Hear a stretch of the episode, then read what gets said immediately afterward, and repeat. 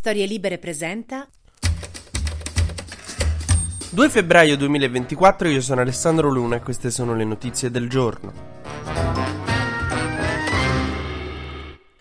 Ieri per Matteo Salvini è stata una giornata bellissima, aveva proprio le lacrime agli occhi, guardava orgoglioso come suo padre guardava lui quando tornava da scuola con un 6 meno e nessuna nota. Proprio ieri Salvini era orgoglioso e proprio innamorato di ciò che stava vedendo. Ma che cosa ha commosso il nostro capitano così tanto ieri? Un amministratore della Lega prosciolto dalle accuse? Il prosciutto in offerta? No, Salvini sono venute le lacrime agli occhi guardando i trattori che devastavano Bruxelles. Letame, barricate, incendi e vandalismo populismo, senza il letame sono le cose che di solito Salvini contesta tipo ai centri sociali, oppure anche a ultima generazione, quelli dei blocchi stradali. Hanno fatto un casino tremendo a Bruxelles, bruciato robe, devastato statue, hanno bloccato la città con 1300 trattori, ci stava un traffico e Meloni ha mandato una foto nella chat di Fratelli d'Italia per far vedere il casino creato dai trattori che avevano bloccato tutta la città e le hanno risposto ancora a Roma stai, c'è il Consiglio europeo, devi andare a Bruxelles.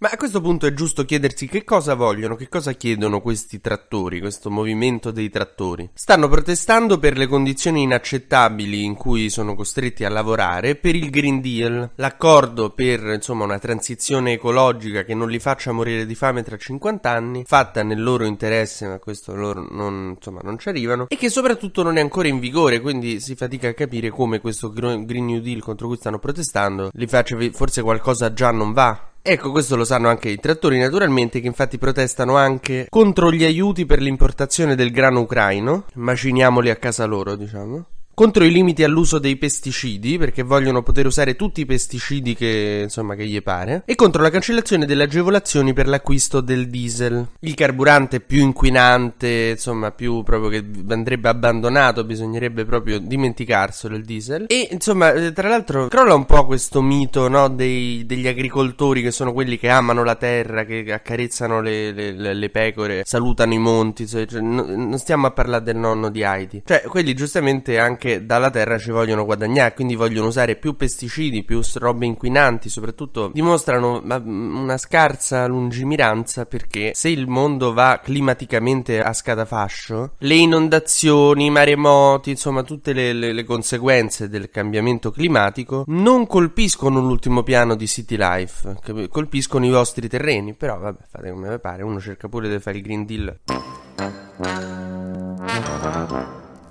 Ma rimaniamo sugli esteri, rimaniamo a Bruxelles, quindi oggi il giro non sarà breve e conciso. Perché ieri è stata una giornata molto importante in realtà, a parte queste cose qui, mentre fuori i trattori facevano tutto il casino di cui vi ho parlato, dentro nel Consiglio europeo i leader riuscivano a convincere Viktor Orbán, il presidente ungherese, in una certa misura filorusso, a sbloccare gli aiuti a Kiev. Quindi manderemo in Ucraina 50 miliardi tra aiuti umanitari, armi e via dicendo. Finalmente siamo riusciti a convincere Orbán a togliere il veto subito perché lui bloccava tutto perché voleva in cambio dei fondi anche all'Ungheria che però sono bloccati perché per avere fondi UE dovresti fare tipo, che ne so, rispettare i diritti umani. Lui abbiamo visto che non ci si sveglia la mattina col cruccio di rispettare i diritti umani, nel senso. Però ieri l'Europa ha fatto la voce grossa, proprio l'abbiamo minacciato di ulteriori ritorsioni economiche se non toglieva sto veto, quindi finalmente Zelensky ha uh, nuove risorse per la resistenza che si aspetta agli Stati Uniti ciaone, cioè prima deve vincere Biden, se vince Trump, Dio solo se può immaginare. Trump l'Ucraina a Putin gliela manda con Amazon.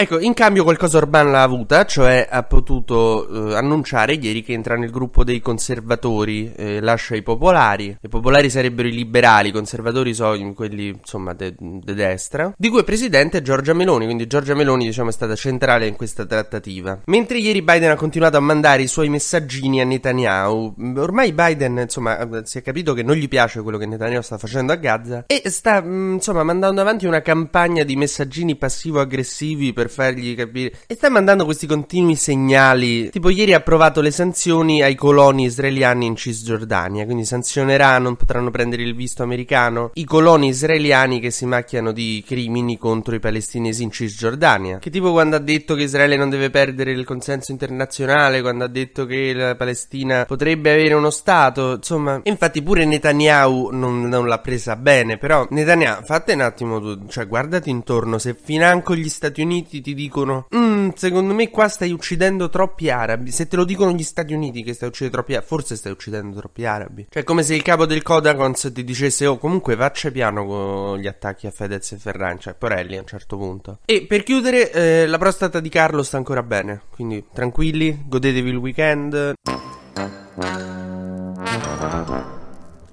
TG Luna torna la prossima settimana, sempre dal lunedì al venerdì e sempre tra le 12 e le 13.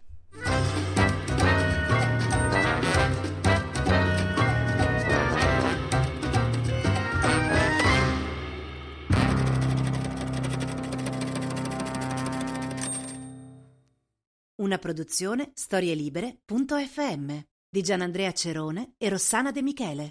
Coordinamento editoriale Guido Guenci.